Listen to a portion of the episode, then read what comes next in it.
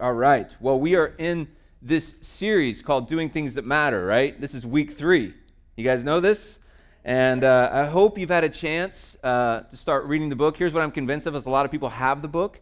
Not near as many people have read it. Um, so if you would like to read it and you haven't picked one up, they're out here in the lobby. They're free. Also, uh, we have this U YouVersion devotional that we've been talking about, and uh, I hope you've been doing that. It only takes five, ten minutes a day to do, but it kind of puts you in this kind of mindset. There's 14 devotionals, mindset of some of the conversations we're having about doing things that matter. And uh, man, God has used that way beyond we ever really imagined. Uh, maybe you've noticed, but since we started it four weeks ago, went live, there's already 10,000 people that have completed the devotional, which is nuts, right? Like, we're like, where did that, how did that happen? Uh, we really thought when we did it, it was for our church. We wrote it and just put it out there and thought that would be an easy platform for everybody to use. And then if a few other people read it, great. And uh, well, that's happened. Uh, more than a few people have read it, and we're just really grateful. It really is like we praise God for that. It's pretty cool. So week three of the series, I'd like I'd like to begin today by showing you a story. Uh, a number of weeks ago, maybe even a couple months ago now, family came to me and said, "Hey, we have a story um, it's really a doing things that matter story that's been going on in our family for a few years.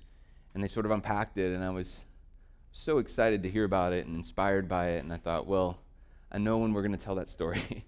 uh, we have this, this, Doing Things That Matter series coming, and so we've been kind of waiting to share and uh, put it on video. Um, and so we'll let you watch it. Isn't that a cool story? Man, wow, praise God for that. And um, you know what? There's so many things I love about it. So many things I love about what God did and Pierce's heart and continues to do. One, he's got parents, and you guys are sitting up there that are behind him and that are helping him figure it out, right? I mean, how cool is that? And um, responding, though, to the promptings that God gives us when He gives us a picture and a need and saying, I'm going to do something about it. I mean, that was his exact, exact words. I, I saw something and I wanted to do something about it. And to yeah, thanks, um, JJ and Nikki and Pierce. I don't know if Pierce is in here. Yeah. Um, thanks for sharing. And I, I want to talk about this today because I, I believe this sets us up so beautifully for a conversation about how we have these moments in life in which we do get a vision, we get a dream. And there's these moments in which God lets us see something the way we should see it. And we have decision to make then. What are we going to do about it? Or are we going to step into the thing that God's given us a picture for? Or are we going to maybe shrink in fear or in doubt or in busyness? you know, maybe you've figured it out by now, but this whole doing things that matter uh, idea has a few um, points under it. We believe that people who do things that matter will dream wildly, live differently, love recklessly, lead courageously. And we'll talk through those throughout the rest of our series. And, um, but today, as we talk a little bit about dreams, I, I want to I want to think about it from a perspective of um, not just kind of how the world portrays dreams, right? To have some dream to go conquer the world or the American dream. And you may love the subject of dreams. I, I, here's what I understand about dreams is some of us love it and we're like pursuing dreams. We're all out in it and we love it. And then there's some of us that are like annoyed by dreams. You know what I mean? We're annoyed at the subject because it's just like overdone and you're like, hey, it's, this is just not real. Like, give it a break on the whole dream talk. And, and, and if you're there, I get it. I, I can get tired of it too. And I would just say, maybe today, listen for the Lord to speak to something different. It's not about maybe some of those conversations you made it about, and it's about maybe God giving us a vision to see something. God giving us a vision to see the world as He wants us to see it. And so when I read the scriptures, right, when I read the Bible, it's full of stories about people who get visions and people who have dreams.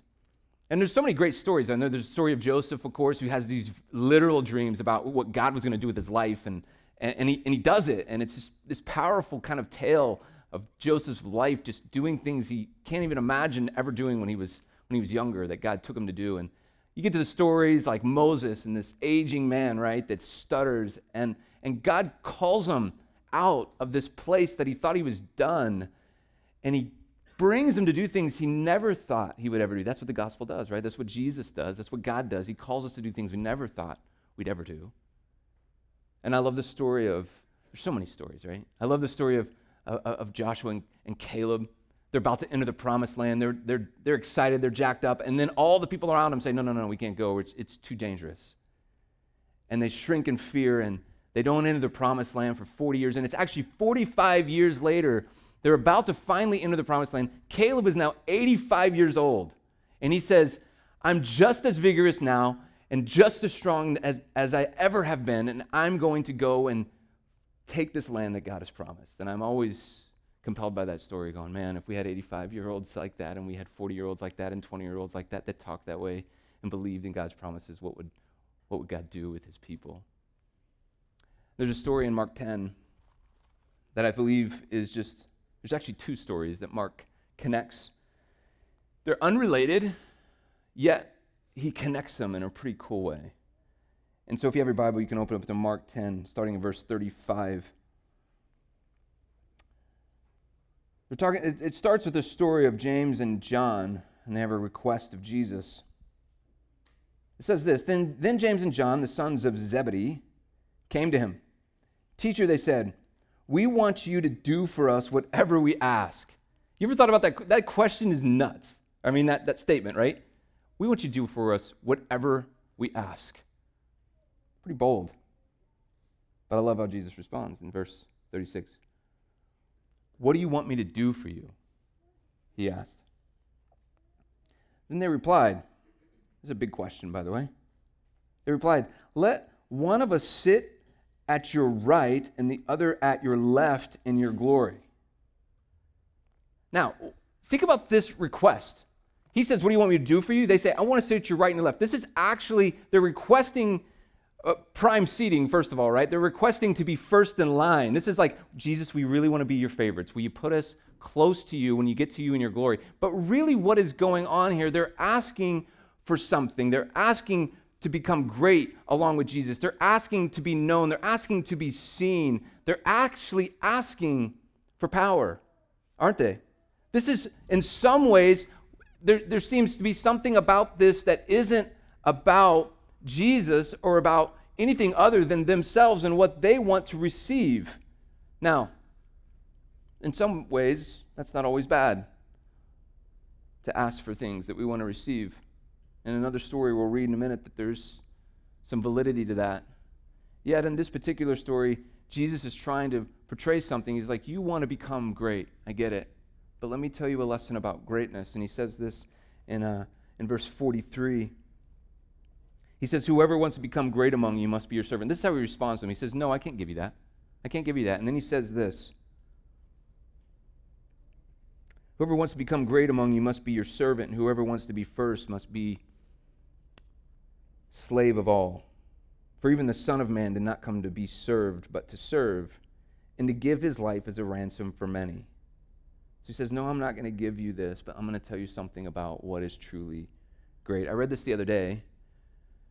Someone said, So many people aspire to become great men and women of God. You ever heard someone say that? I want to be a great man of God. But they said this so many people aspire to become great men and women of God. Perhaps we should simply be men and women of a great God. That's good, huh? I love that. So, this is his response to James and John. You don't really know what greatness is about. You don't know what you're asking for. It's actually about servanthood. Uh, that's the mark of greatness. So, this story begins, and it reminds us that God's not behind every dream we have. You know what I mean? There's dreams that we have that aren't really the dreams that God has for us, and He's saying, No, I have something better for you.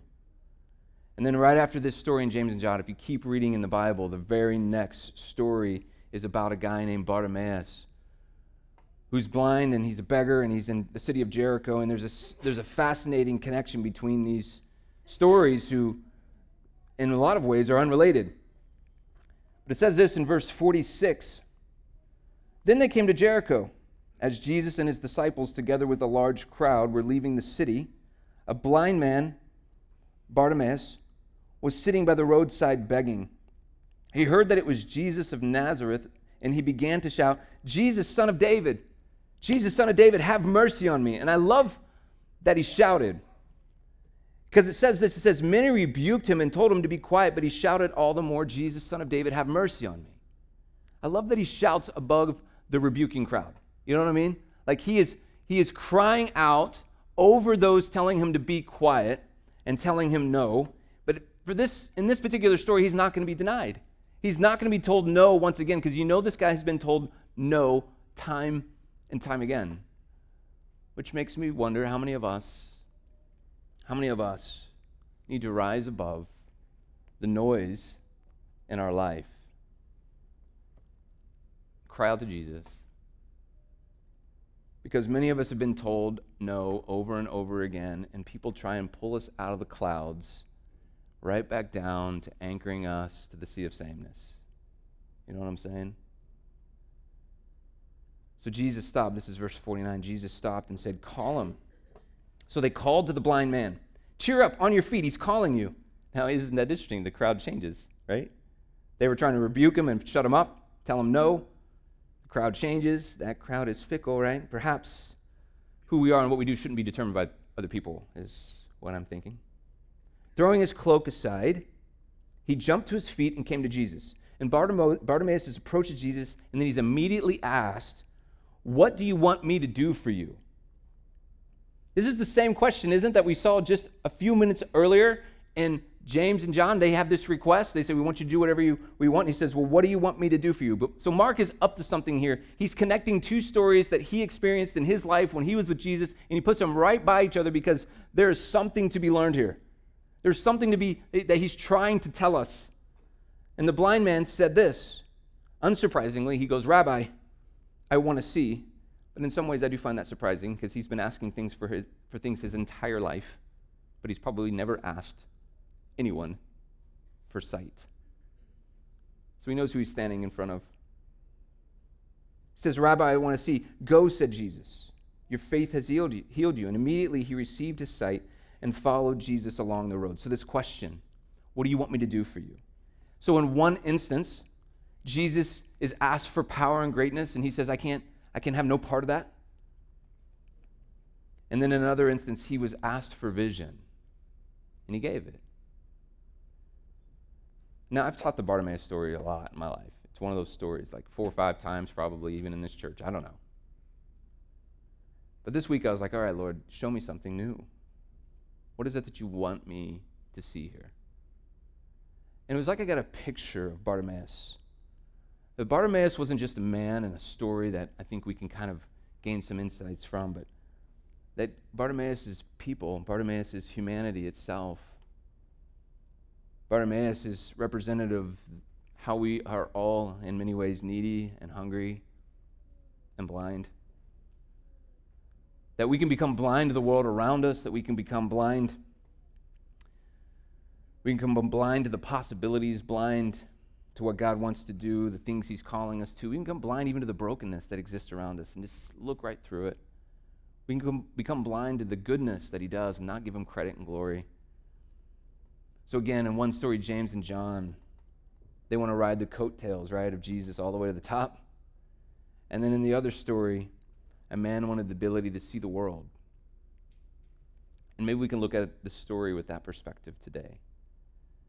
That in one story, they were asking to be seen by others as great. And in this story with Bartimaeus, he was asking to see all the greatness of God's world. It's pretty good, right? I was watching a TED Talk. Anybody watch TED Talks occasionally? The other day by a guy named Elon Musk. Anybody heard of Elon Musk? like saying his name. It's like the most manly, futuristic name ever. Elon Musk. And it makes sense what he does. He's the, he's the uh, creator of Tesla, if you know what that is. It's a car company. I have a picture of Elon Musk here. Um, isn't that awesome? I think that is like the cool. If I had that profile pic for myself, I would be on top of the world too. He's sitting on a car he made, and in the background, he's got spaceships. Um, now, I call them spaceships. You may call them rockets, but spaceships sounds way cooler. And uh, anyway, he not only has created Tesla, but he's created a, a, lot of other companies. He's, he's, he's like the new innovator and creator and futurist in the world. He's like Steve Jobs times 20, right? And, and this guy is dreaming up all sorts of crazy things. And one of the things is this company that he started called SpaceX, in which he is dreaming that in his lifetime, within the next 40 years, he wants to have a colony on Mars of a million people.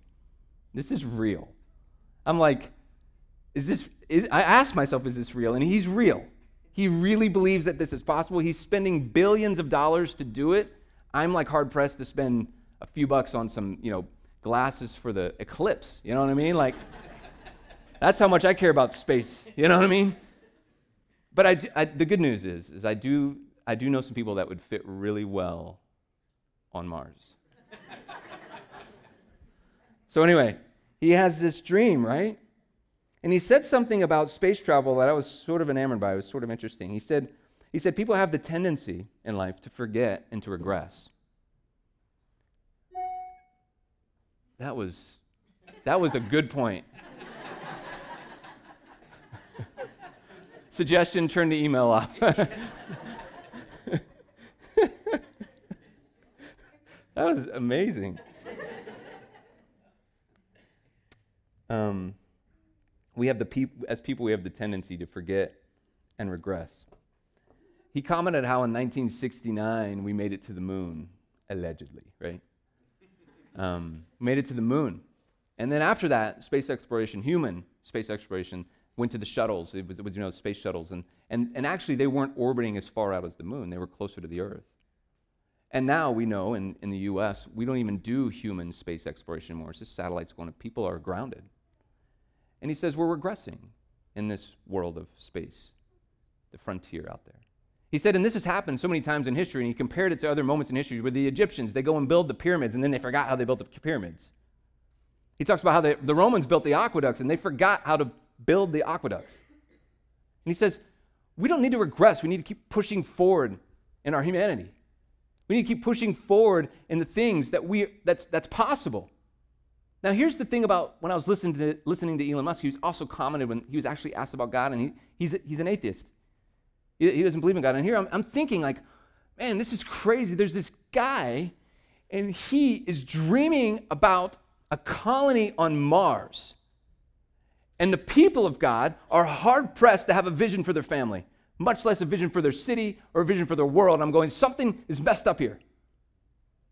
We're dreaming about Mars, yet we sit on our hands. And I believe God gives us dreams. He deposits in us what He wants us to be able to see. And then I think we often regress. We forget those dreams. We forget the things that He showed us. And we move backwards instead of forward into who He's called us to be. We become blinded by things like the American dream we become predispositioned to survive first, then dream second. You know what I'm talking about? How many of you guys think I got to take care of business first, the things that have that have to be done? What does it take for me to survive? That's where I'll put my energy first, and then whatever is left over, perhaps maybe I'll give it a little bit to the dream category and to the kingdom category. And so what happens is what is first is survival instead of the visions that God is giving us. What's first is getting through life and the life that's being handed to us versus living the life that God is giving us a vision for. Is anybody with me? Those things have blinded us. We've, col- we've collectively limited the limitless. We've limited the unlimited power of God in our lives because we become blinded by the ways of the flesh. I don't know about you, but the system of expectations in this world is pretty, pretty, pretty heavy thing. How many feel the crushing weight of expectations in your life? Maybe it's the expectations of, of friends or family or, or the job, and it's this unrealistic expectations that are placed on you, and that is what consumes who you are. How many of you have ever felt or been blind by the lure of normalcy? You know what I'm saying? You re- your happy place is just comfort and just normal. And that is so true. Some of us just, we just want to be able to go to our homes and have our cozy little spots, we just want to have a normal life. That's blinded us. And I wonder how many of us have been blinded by the fear of failure. We spend so much absorbent amount of energy trying to make sure we don't fail because we don't want to look bad to anybody. So we never take the risk. We never step out in faith. We never do the dream that God's put in our heart because we don't know if we can do it. Trust me, you can't do it. He can. Or perhaps we've been blinded by the commitment to please people. You know what I'm talking about? So many of us were actually more committed and put more energy and focus and time and prayer into pleasing people. We have more and deeper commitment to that than we do the commitment to God in our life. It's quite, it's quite upside down, isn't it? It's actually quite startling when we start to face ourselves in the mirror and go, What am I committed to? What am I blinded by? Those things are all matter of the flesh, but maybe today you can hear Jesus saying something to you. And he's saying, What do you want me to do for you? What do you want me to do for you? And instead of, of asking for more of what you already have, because here's what we do in prayer we ask for more of what we already have, we ask for tweaks to our jobs. We ask for just a little bit more money, which a lot of us already have some money, so we just want more of it. We ask for more of what we already have. And instead of asking God, when He says, What do you want me to do for you? maybe we should ask Him for vision. Maybe we should ask Him for a picture of really what He wants to see or what He wants us to see in, the, in this world. For some of us, we've been asking for our own measures of greatness, like James and John. We've been asking for the wrong thing, and maybe it's time that we ask for the ability to see the world in all of His greatness and what He wants to do in it. You know, we have a dream as a church to bring life to the city. We've, yeah, obviously, we say that all the time if you've been with us. And we really want to do that.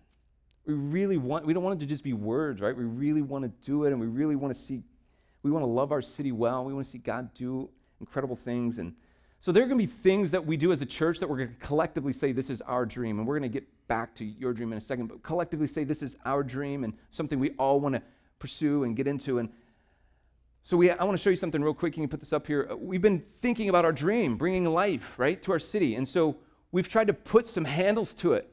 I talk about it all the time, like we need to be able to grab a hold of something. And so bringing life initiatives. I, I just wanted to touch on this. I'm going to actually be talking about these a lot over the next months, years, hopefully, right?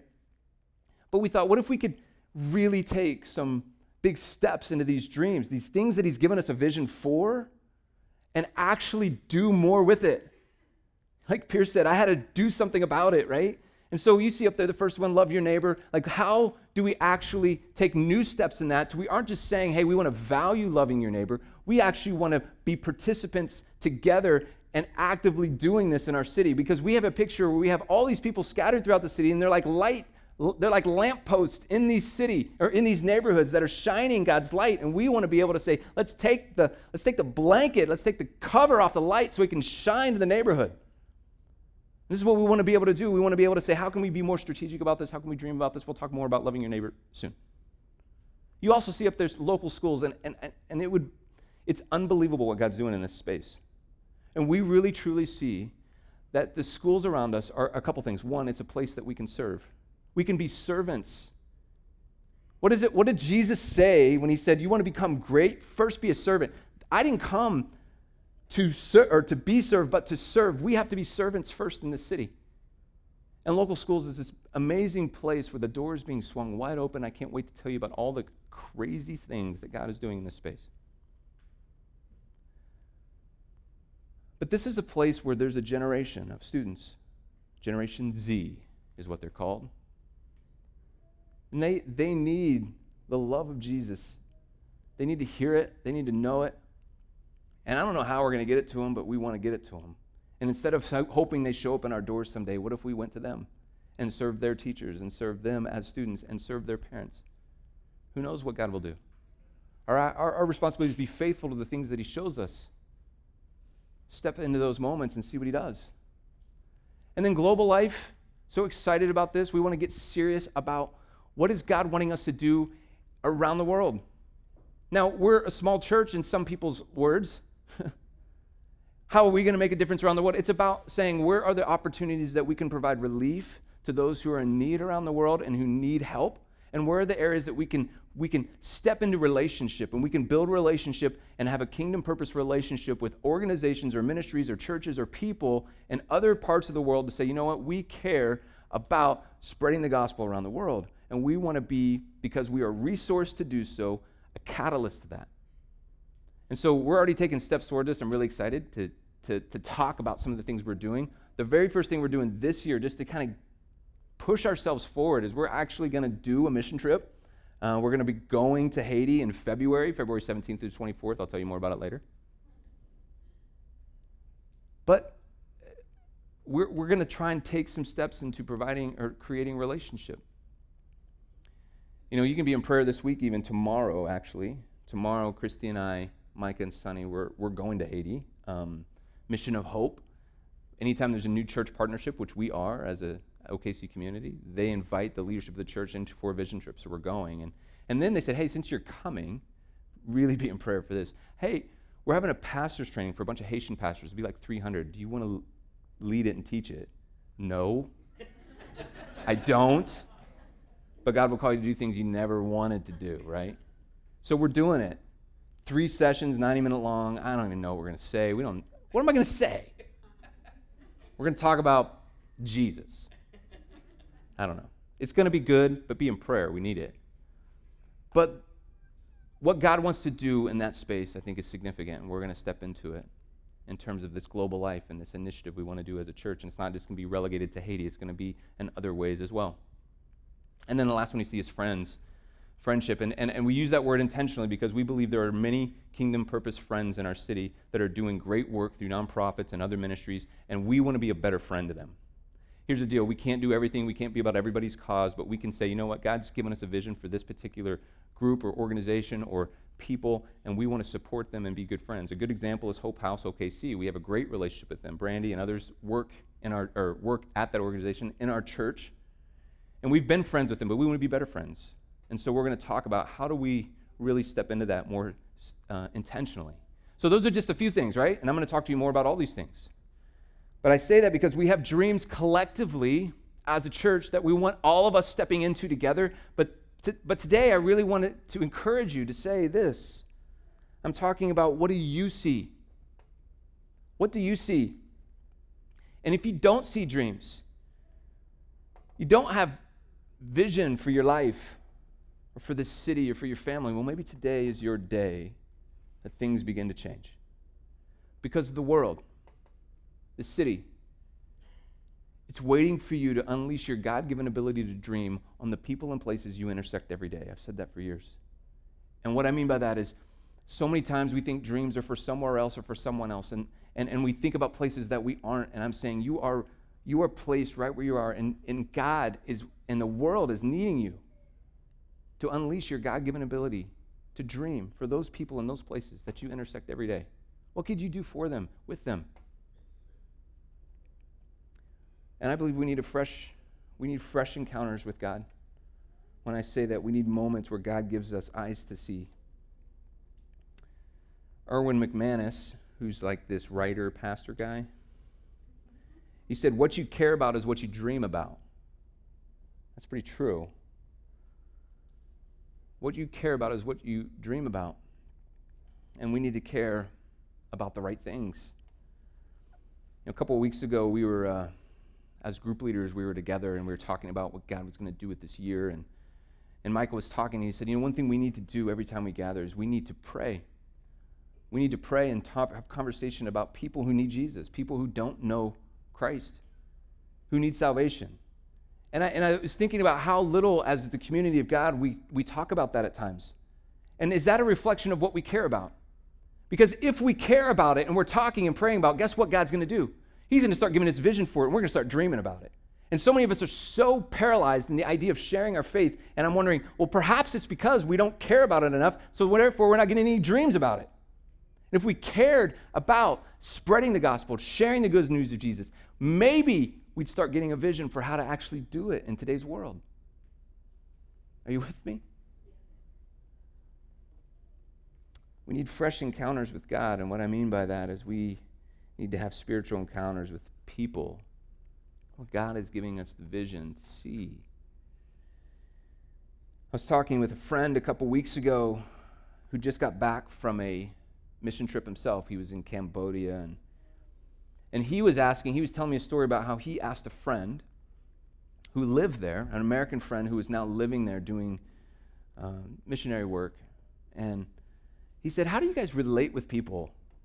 Like, how do you actually start to share and talk about Jesus with others you know, in a context like this. And he said, Well, you know, we have spiritual encounters. We have, our approach is pretty simple. He said, uh, they would simply go up to people and they would, as they're in conversation, they would ask them, is there anything we can be praying for, praying for you about? And, and the people would look at them and they would say, well, well, yeah, of course. You could be praying for, you know, I have this friend who's sick or I have this need in our life. And, you know, the whole gamut of prayer requests, just like any of us would do. Like there's things that people want prayer for.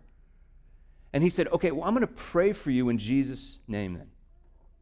Now, what's, what's important about that is in this particular city, there's all sorts of monks that are there, uh, Buddhist, Buddhist monks that go around the city praying.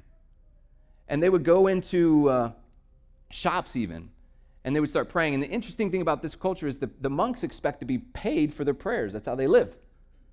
And so when they would go into a shop and they'd start praying with the shop owner, would then there's a lot of spiritual guilt in this culture. And so they would feel guilt and they would actually then make sure they pay the monk.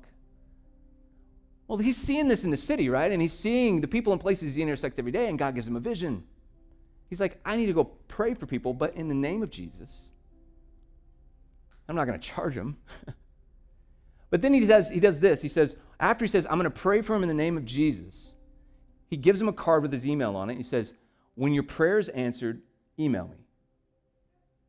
He's getting, he's getting emails from all over the city. And, and I think about that story, and I think our city's not that different. And, and, and most of us wouldn't pray if, if we ask someone we pray for to, to, put that, to put that little step in there, I'm going to pray for it in Jesus' name. And, and when your prayers answered, let me know. We, we, we stop usually before that point. And so he did, he did a couple things. One, he had a vision, right? He saw a city, he saw what was going on with these monks. He saw something that was in need, and he stepped into it. He said, I'm going to do something about it. And then, and then he had the courage to, to pronounce the name, proclaim the name of Jesus. And then he had the courage and the faith to believe that God would actually do something he couldn't do. And he's, he believed that Jesus would do it. And for us, I wonder if that's really how we live and how we think. And do we believe that Jesus can do the things that we can't do? Jesus is asking us, What do you want me to do for you? And I don't think we, we hear the question right. Bartimaeus answered, I want to see. And we sit in here and we hear these words, and, and I don't know if we're already praying this or not, but we should be praying, God, I want eyes to see. Holy Spirit, give us vision.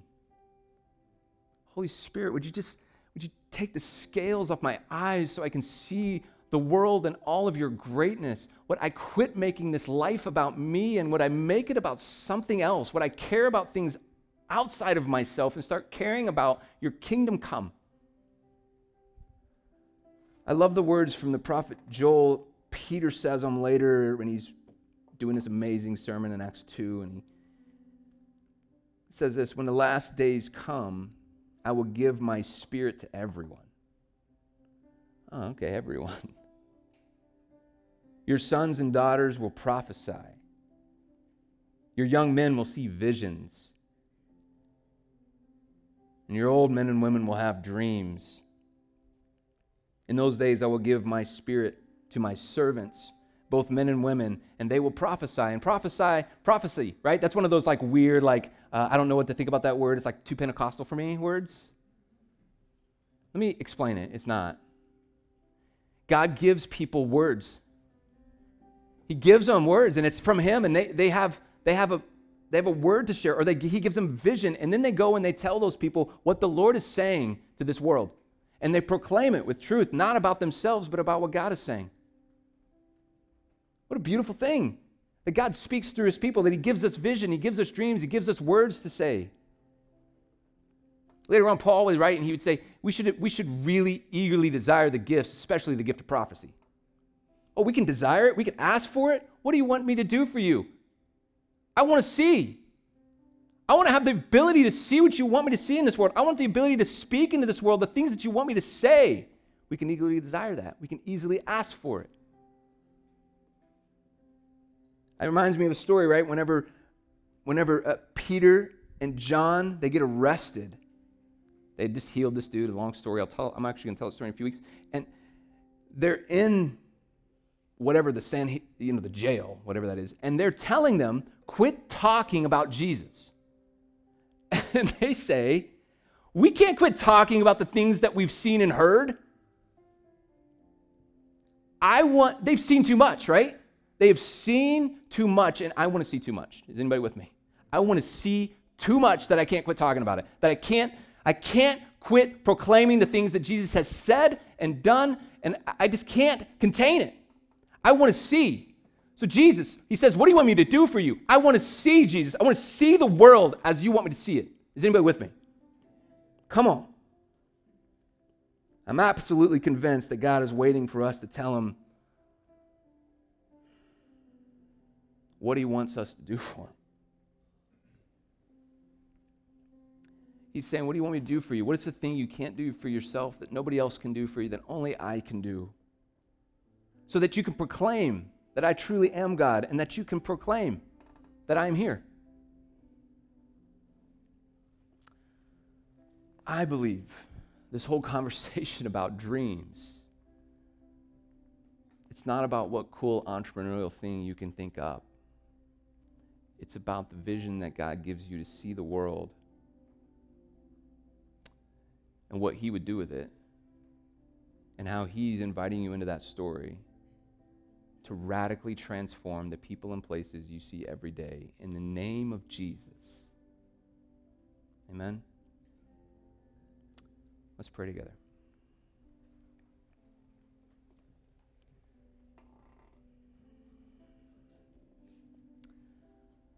We begin with that prayer, Lord. We want to see. We want to see, God.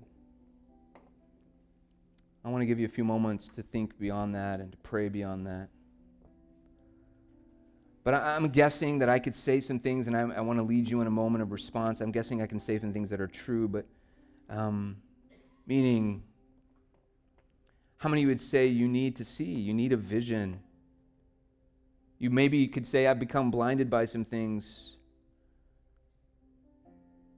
And this morning, the simple, the simple response that you want to say is, Lord, I want to see. If that's you today, no one's looking around, just lift your hand as a way of responding to say, I want to see God.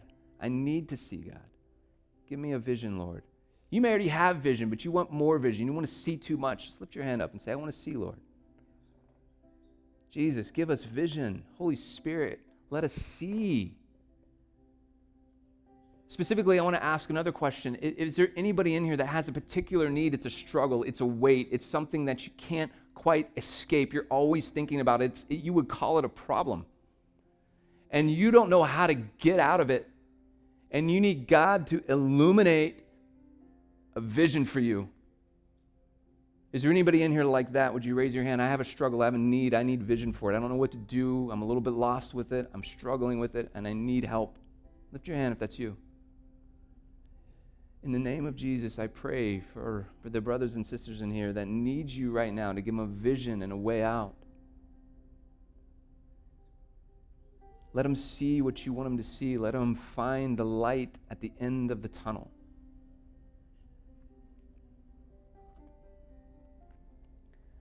Father, I pray also for each and every one of us. I won't make you raise your hand on this because I'm going to assume everybody agrees. We want to have a vision for people who don't know you, Jesus. We want to have a vision for the people around us that need you. Lord, we need to care about that more so we can dream about it more, Father. Would you give us a heart and a capacity that would grow for those who need Jesus in their life? And may we be your light bearers and your light, your lampstands in this city and in our neighborhoods and workplaces and the people and places we intersect every day, Father. We pray in the name of Jesus that you would give us a vision for those who need you. In a moment, we're going to sing the words of amazing grace. Once was blind, but now I see. And while we sing those words, I really truly want to invite those of us who say, I want to see, pour our hearts out to Him. You may want to come to this altar, and I believe we should come to the altar and we should pray and we should cry out to God and say, Lord, I want to see. And so this altar will be open, our prayer team will be here. Father, we pray that as we take this moment and we give it to you, that, Lord, we would, this would be our heart's cry today, that we can in unison thank you for the grace of Jesus. And thank you that you've asked each and every one of us, what do you want me to do for you? And I pray, Father, we don't, we don't ask for things we have already asked for, and we don't ask for things for our own greatness, but it's all about having a vision. We pray these things in your name. Amen.